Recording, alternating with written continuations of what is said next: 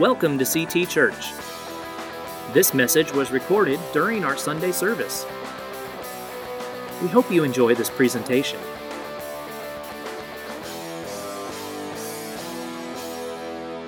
Well, we want to welcome everyone to uh, CT Church this morning. If this is the first time you've been here, we are thrilled to have you uh, joining us today. Uh, I have a message this morning that deals with tough times. How many of you have ever experienced some tough times? You know, this is, this is a tough world in which we're living in today. There's, there's uh, hardly anything is easy anymore. Life in general is a challenge most of the time. How many of you already figured that out? You didn't need need me to tell you that. Life is a challenge, isn't it? And I want to talk to you this morning about dealing with life when life gets really tough. Sometimes when people accept Jesus as Lord and Savior, ah, the Lord shining down upon me. Sometimes when people accept Jesus as Lord and Savior, they have this common misconception that, boy, from now, from this point on, life is just going to be so smooth. All the tough times are, are past us. But I have personally found and many of you might agree with me that that is not the case. In fact, sometimes when we accept Jesus as Lord and Savior, sometimes the enemy seems to push forward with the attack uh, just to see if we're the real deal or if it's just lip service. Who knows what I'm talking about? Yeah, sometimes it can seem to intensify for a little while. And sometimes it gets to the point where it just almost feels like life is falling apart. And so this morning, the title of this message is Keeping It Together When It's All Falling Apart. Now, this has to do with circumstance. It almost sounds like a speech I might give at a retirement center. because I'm, I'm, hitting that point, you know, in my life where things are, I'm just trying to keep things together because things are falling apart, you know, but uh, that's, that's, I'm talking physically more than anything else. But let me preface all of this by saying that, again, if anyone thinks they're going to have a perfect, easy life because they love and they're following Jesus, then uh, chances are good they just haven't read their Bible well because uh, if you follow the lives of Christians for the past 2,000 years, we all have troubles. We all have storms in life. So, the big question that a lot of people have today is how can I find the strength uh, and faith to just carry on when it seems like life is crumbling around me? In the book of 1 Samuel, King David, I think, gives us a great example. There's a very, it's not a real long story. King David and his army have been out fighting against the enemies of Israel, which is what they're supposed to be doing. That's a good thing, right? That's what they were instructed to do. They come back. Well, let me just read it.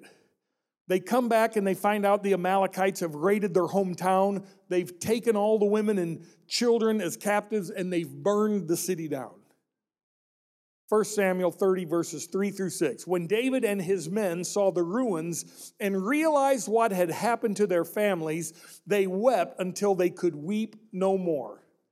David's two wives, Ahinoam from Jezreel and Abigail, the widow of Nabal from Carmel, were among those captured. David was now in great danger because all his men were very bitter about losing their sons and daughters, and they began to talk of stoning him. But David found strength in the Lord. Now, I tell you, there's two complete sermons that you could build out of just those three verses. The one I'm going to give you this morning, but another one that maybe we'll hit some other time. They were out doing what they were supposed to be doing, and yet crisis happened. Have you ever experienced that in life? You were doing something that was right, and you still ran into a big old storm in life. That's another sermon, but I just thought I'd throw that in for free. It can happen, okay? It happened right here. But right here in verse 3, David, right at the beginning of the verse, David shows us the very first step that we can take when tragedy or crisis hits our life. Step one is sit down and have a good cry. It's okay I mean, verse 3, it clearly says David and his mighty men, they cried until they couldn't cry anymore. Now, I, some of you guys, you're thinking, well, you know, I, don't know about that. Uh, I mean, is that really what I should do? Because, you know, I'm, I'm a tough guy. There's no crying with tough guys. I'll tell you, these guys, I'm going to guess, were tough as nails. And it says they cried till they cried no more. So if you think you're too tough and powerful to cry, let me bring your attention to the shortest verse in the Bible, John 11 35. Jesus wept. Surely you don't think you're tougher than Jesus, could endure what he did. Even Jesus had tears of sorrow, pain, he cried. Uh, and I have to think if it's okay for God in the human flesh to cry, even though he knew the complete hope he was bringing for mankind. If it's good enough for him to cry, it's all right for us to cry. As Barney Fife would say, it's therapeutic. If you don't watch Andy Griffith, you don't even get that, but that's okay.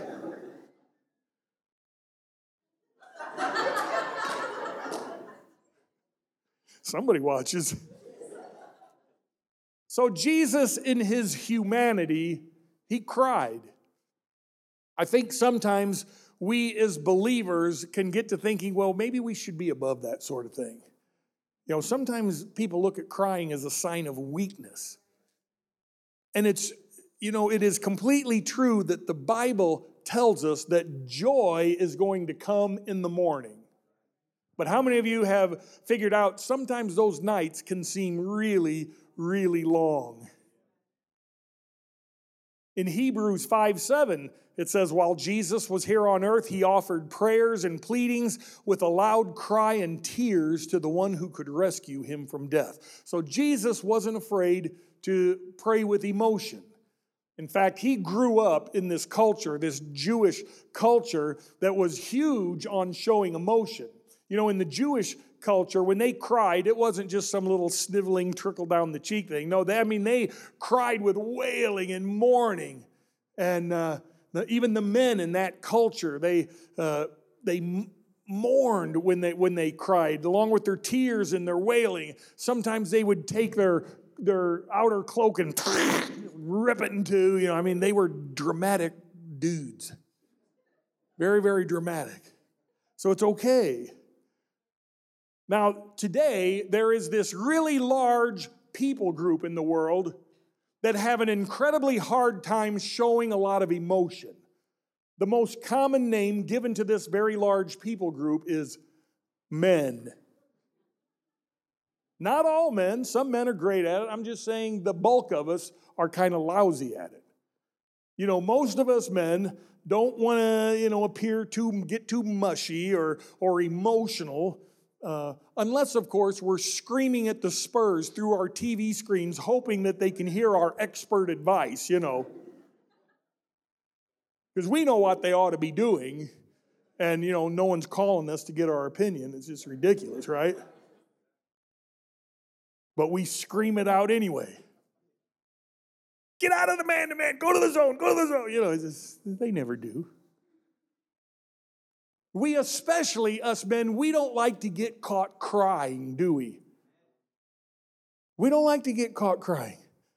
We, you know, sometimes you watch a movie, and I don't know if you're like me, uh, you get kind of choked up, and a little tear will form in your eye, and so you got to kind of act like you're scratching your head and you got to get.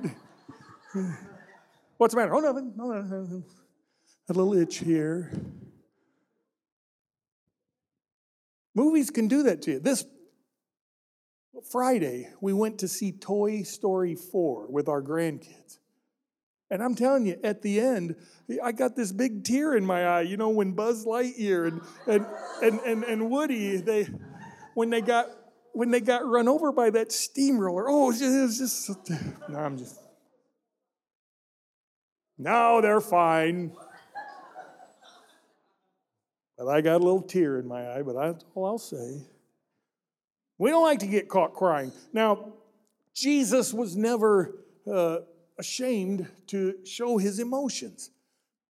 Now, here's the problem when we try to hide our emotions, when we try to bury it all inside, It's really like trying to kill a monster in a monster movie.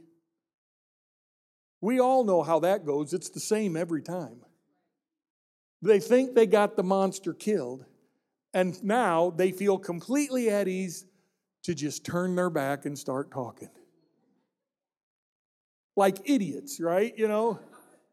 And you're thinking, don't turn your back. Don't you don't over, don't turn your and they always turn their back. And what happens?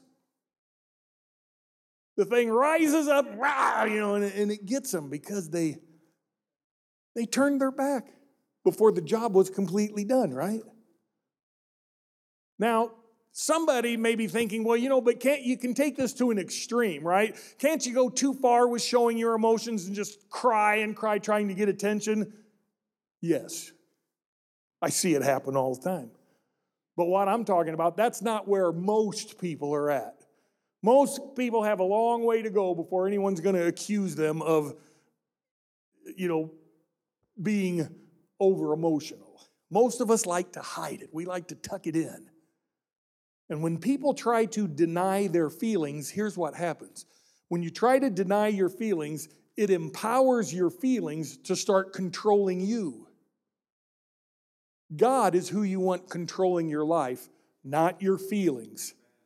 You put your feelings in charge, and man, I'm telling you, you are going to be in the biggest messes you have ever been in your life, and who knows what I'm talking about.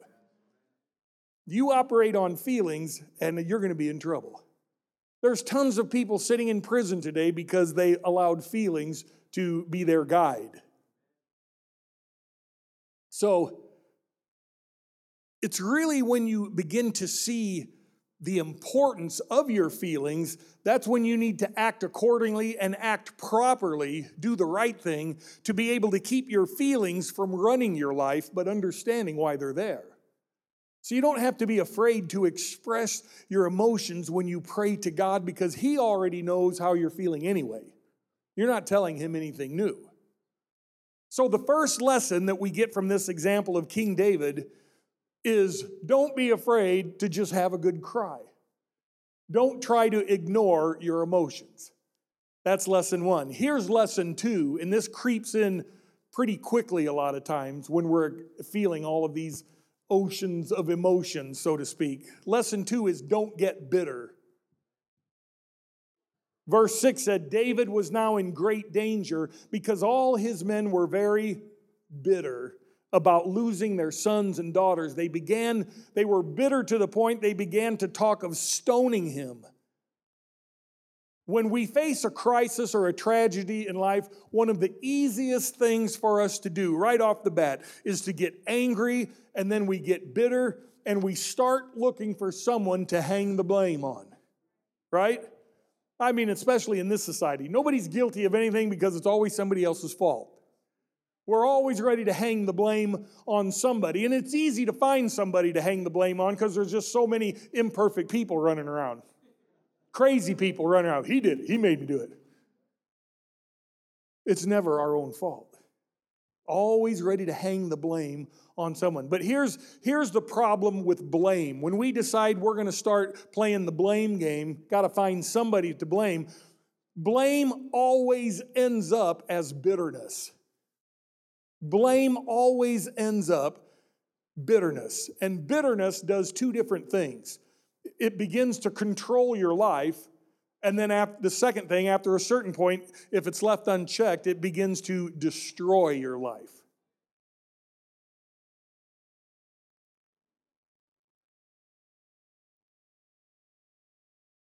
It'll make music just randomly appear out of nowhere. Blame will do that. It's amazing what it'll do. And here's the ironic part about finding blame in situations of crisis when a person has any amount, any level of relationship with God. It's amazing how many times people end up hanging the blame on, on God. You know, I think if we're completely honest with ourselves, I would have to think most of us, if not all of us, could admit there have been times when we experienced that in our life, you know, and we hollered out, you know, God, why? Why? You know, what were you thinking? How many of you, other than me, have had one of those God, what were you thinking moments in life? And I will tell you this I would be a complete fool to tell you I can answer all of those questions. Why? I can't explain. There's too many unexplainable things in life. There's a lot of things I don't know. I don't know why some very deserving people die and some very undeserving people who cause a lot of hurt and pain in people's lives seem to live to 100. I don't know why. I don't know why some people get sick and some people don't get sick. I don't know why. I don't know why some people are healed immediately, and others not immediately. I don't know. I don't know why people who really have probably have no business bringing children into this world have got a dozen kids, and some young couples who would be incredible parents have no kids. I don't, I don't know the answer to that.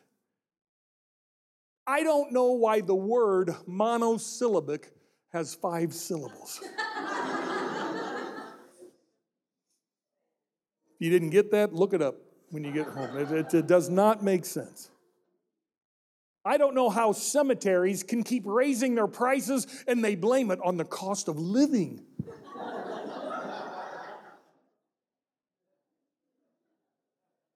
I don't know what to do if I see an endangered animal eating an endangered plant.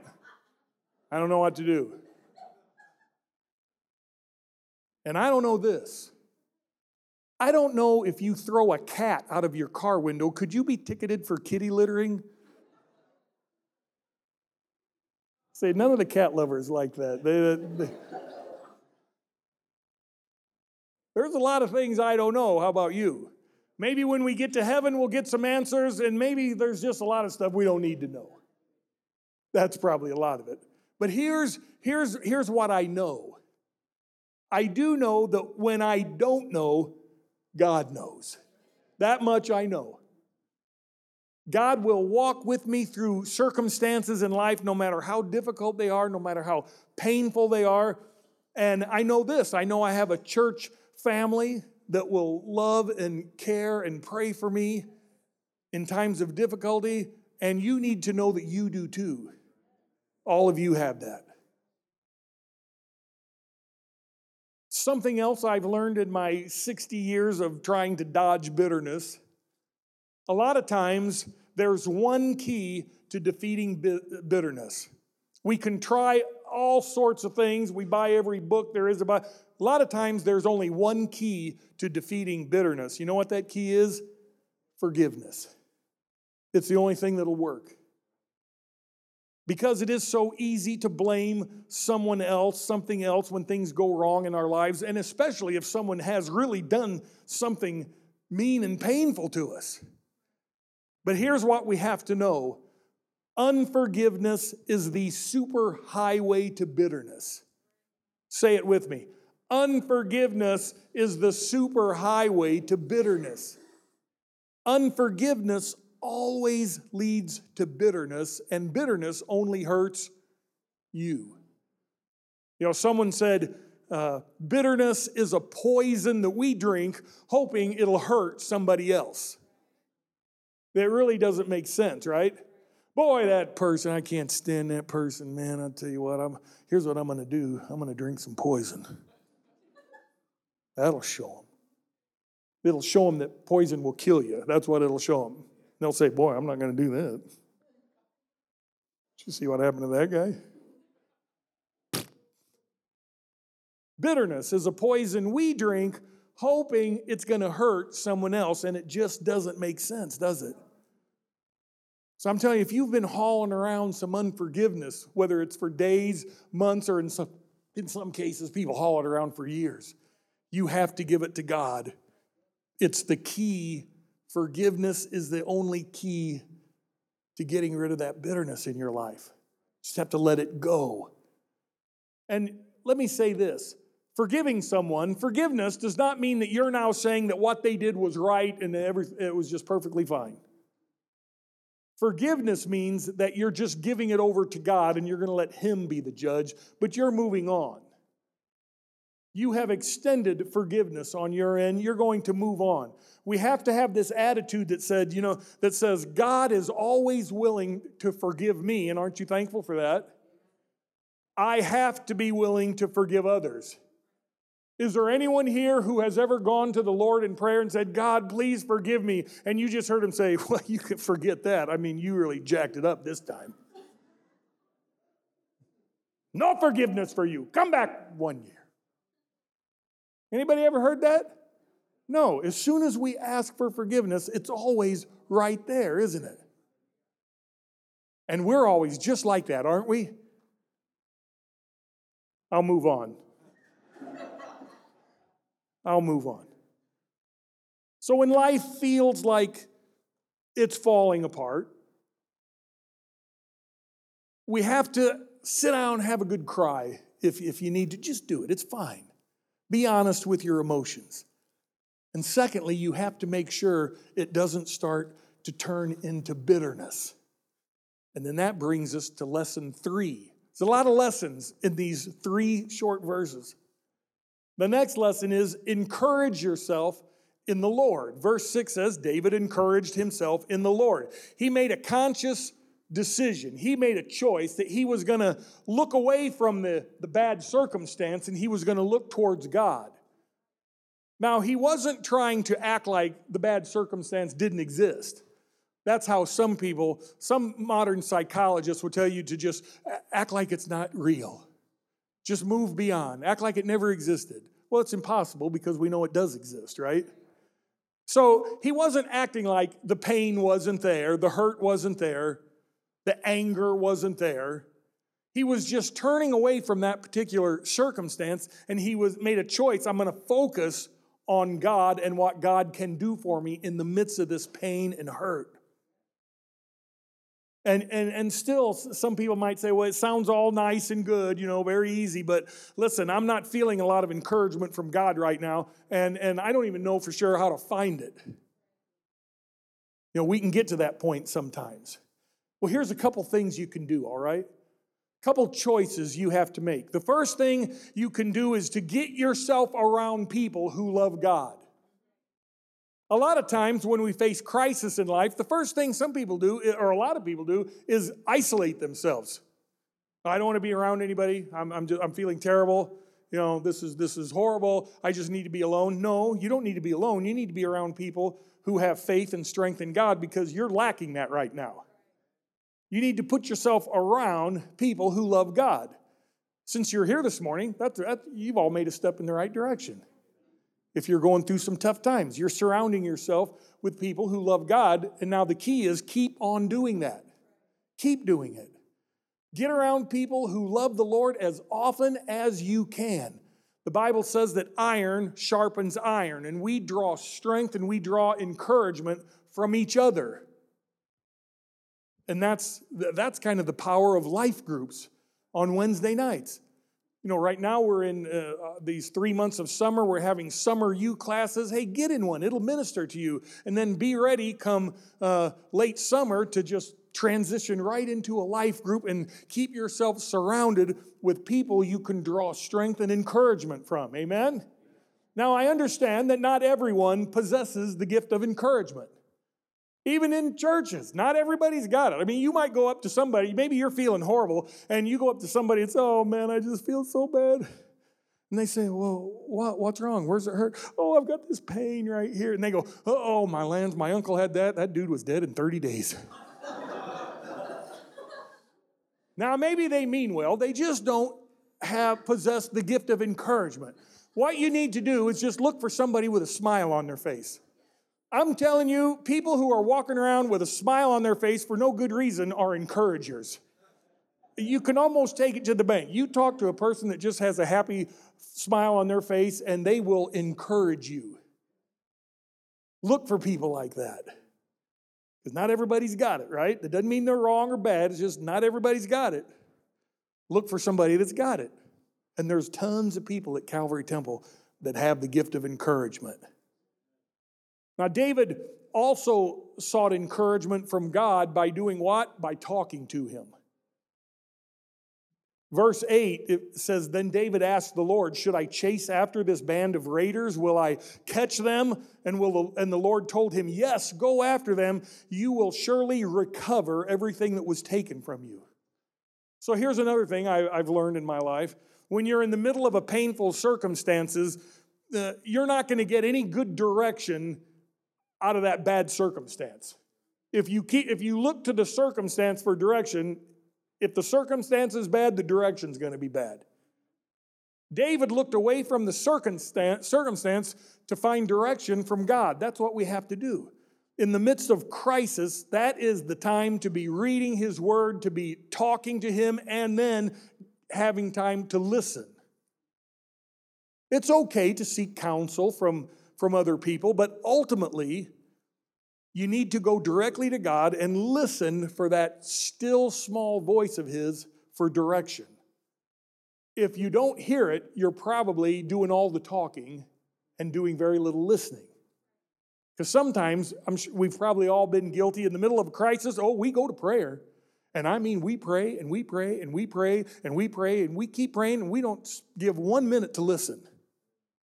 We do all the praying. Because a lot of times we, we're kind of explaining to God how He might best work this whole thing out. Because we've got, you know, a better perspective. And so we spend a lot of time in prayer explaining to God how, uh, what exactly He needs to do to make this thing satisfactory to us. Does that ring a bell at all? Like I'm one of the few that's ever done that? It's so ironic because I'm the pastor and you're sitting out there listening to me. I think we've probably all done that from time to time. We've all been guilty of doing a whole lot of praying and very little listening. It's hard to get direction when you're doing all the talking, right? Some of you men that have actually had the guts to stop at a gas station or someplace to ask for directions, chances are slim you went in to ask for directions and did all the talking and walked out without ever hearing what anybody had to say. That didn't help your problem, did it? You did a lot of talking, you just didn't receive any answers. And sometimes that's kind of how we deal with God. We do all the talking. We have to have time to listen for Him to speak to us. Listen to that still small voice. He still speaks to us and He still gives us direction for hope. He gives us hope in the midst of hurt, hope in the midst of grief and sorrow, hope in the midst of, uh, midst of doubt and uncertainty. He gives us hope in the midst of anger. That's a big one right there. He gives us hope in the midst of fear, and, and ultimately, and most importantly, He gives us hope for eternal life. What, what beats that? What beats eternal life? You know, a lot of people, they don't like to talk about death. Talking about death bothers a lot of people, but it shouldn't. Because the truth is, unless Jesus comes back first, we're all going to die. Who's glad you came to church this morning to be encouraged? That was a great sermon. preacher said, You're all going to die. But I speak truth. Unless Jesus comes back, comes back first. You know what I find to be incredibly short. Sh- Let me try that again.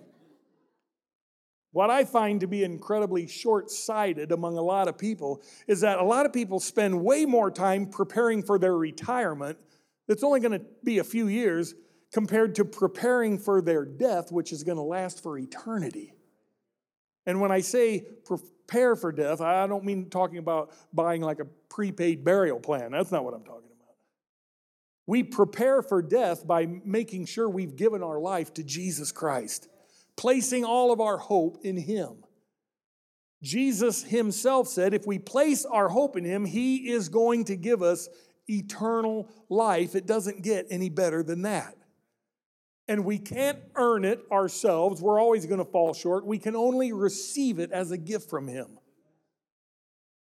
So encourage yourself by placing yourself around godly people spending time talking with God and listening to God in the midst of crisis. Here's the fourth lesson David examples to us don't dwell on the past or even the present, look to the future. Another, uh, you could say, look past what you've lost and look to what God wants to restore in your life. That's what David is doing. In this particular story, David and his men, they sat down, they had a big long cry, cried till they couldn't cry anymore. They were fighting bitterness, but they didn't stay there in that place forever, just groveling and moaning and being bitter and sorrowful. At one point, they got up and they took God's direction and they went after their families and they recovered them. But I would, if I was a betting man, I'd put it all on the fact that when they initially got up to go recover what had been stolen from them, they weren't completely past all of these feelings of pain and sorrow and anger and bitterness. They probably had not completely conquered that before they decided to follow God's advice. Where people get themselves in trouble is when they depend on circumstances in life to give them hope for life. And, I, and it's a very common thing. But when, when you do that, you are just setting yourself up for a whole bunch of lousy, hopeless, helpless days. Here's why. We all, hopefully, we all have good and even great experiences and circumstances in life sometimes. Raise your hand if you've had a great experience in life at some point in your life. Boy, some of you are just sad. Nope, never had one. I'm glad most of you have, but how many of you have, have noticed that those really good experiences and circumstances in life, they never seem to last quite as long as the really bad, lousy experiences in life? Those seem to last longer, don't they? And the key to turning our hope alive in life is to keep looking to the future, to what God has promised all of us. Don't sit and dwell on what happened in the past, don't sit and dwell on the present, but look to the future of what God has promised all of us in His Word. And here's the last thing David and his men did to to keep things together. They attacked evil head on. If you read ahead in the story, it says David and his men attacked and fought the Amalekites from dusk until evening of the next day. So David went out and he attacked that evil that had come upon his family. The number one way to defeat evil in our life is to attack it. But here's the problem in America. The problem is that oftentimes people accept it rather than attack it. And here's what started happening. Uh, you can really almost measure it starting in about 50 years ago. Late, early 60s, 50, 60 years ago.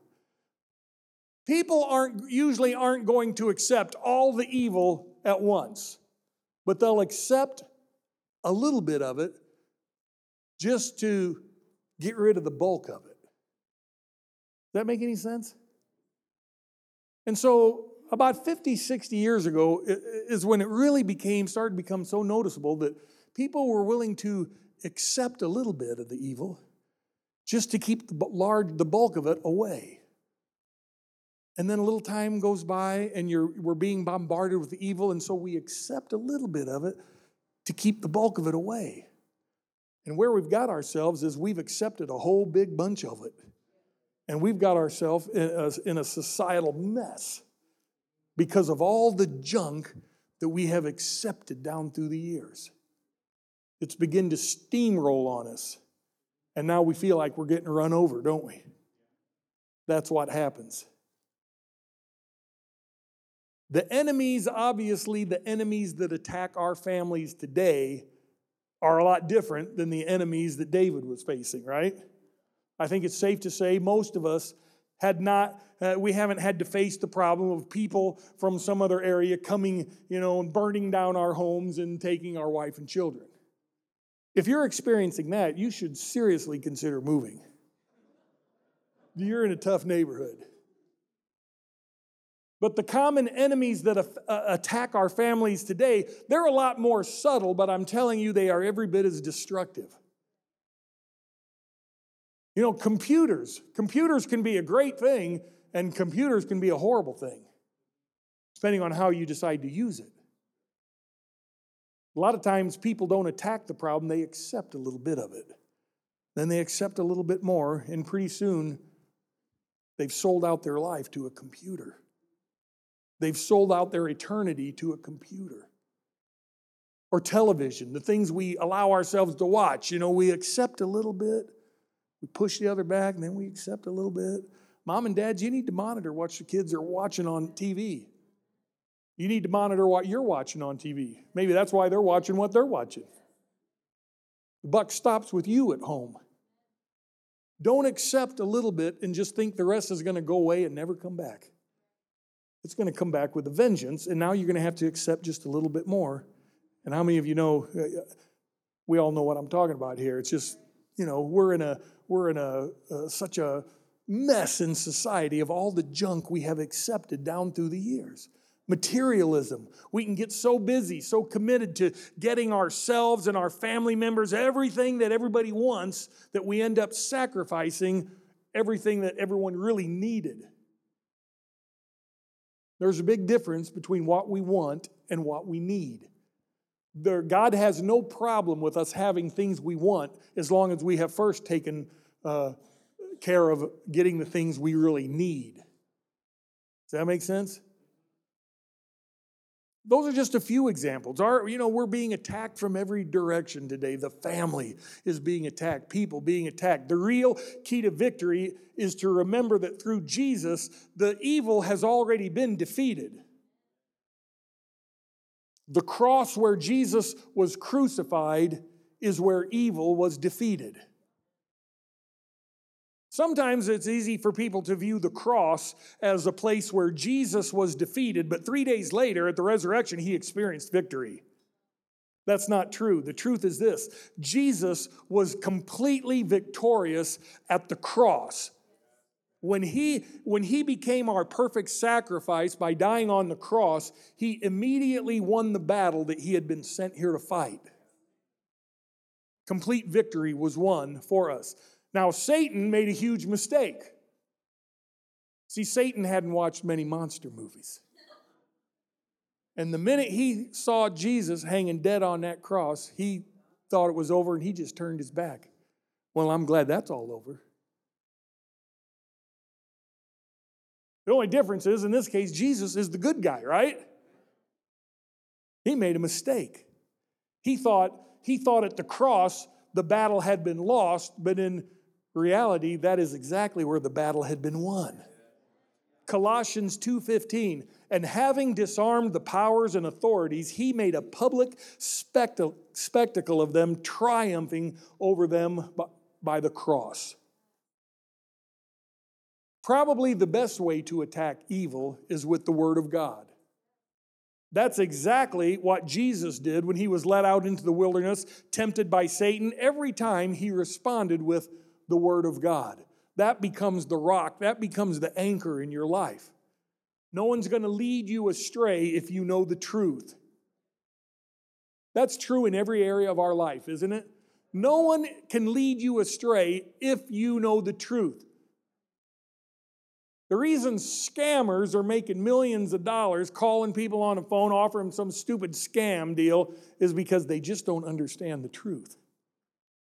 The truth is, these people are con men trying to get my money. If you knew that's who was calling, you wouldn't care what they offered you. You're going to say no, right? But that's not always the case. Apparently, they're very successful, or there wouldn't be so many of them. Every week, I've got two or three phone calls, people offering me incredible things. You get those? I mean, crazy sometimes, but incredible things. You have to know the truth. The person on the end of this line is trying to steer me astray. That's how it is with our relationship with God. If we know that we know He is the truth, no one's going to steer us off the path. We're going to hang on to what is true and good and right. When you feel like life is falling apart and you just can't keep it together, just stand on these promises that God has given us. Know that they are true and that they are real and they are going to come to pass. It's not just words you've read in a book for many years, it is absolute truth. You can bet your life on it, literally. Here's a great here's a great verse to memorize 2 Timothy 4:18. It says, The Lord will rescue me from every evil attack and will bring me safely to his heavenly kingdom. To him be glory forever and ever. Amen. Memorize that one. 2 Timothy 4:18. When we have a choice, we can live our lives being fearful of what might happen to us, or, or, or we can make a choice to know and to believe in our heart that we have already been rescued by the one who loves us more than any being in the universe. We've already been rescued. He's already thrown out the lifeline. It's just right there. All we have to do is grab a hold of it. It's there.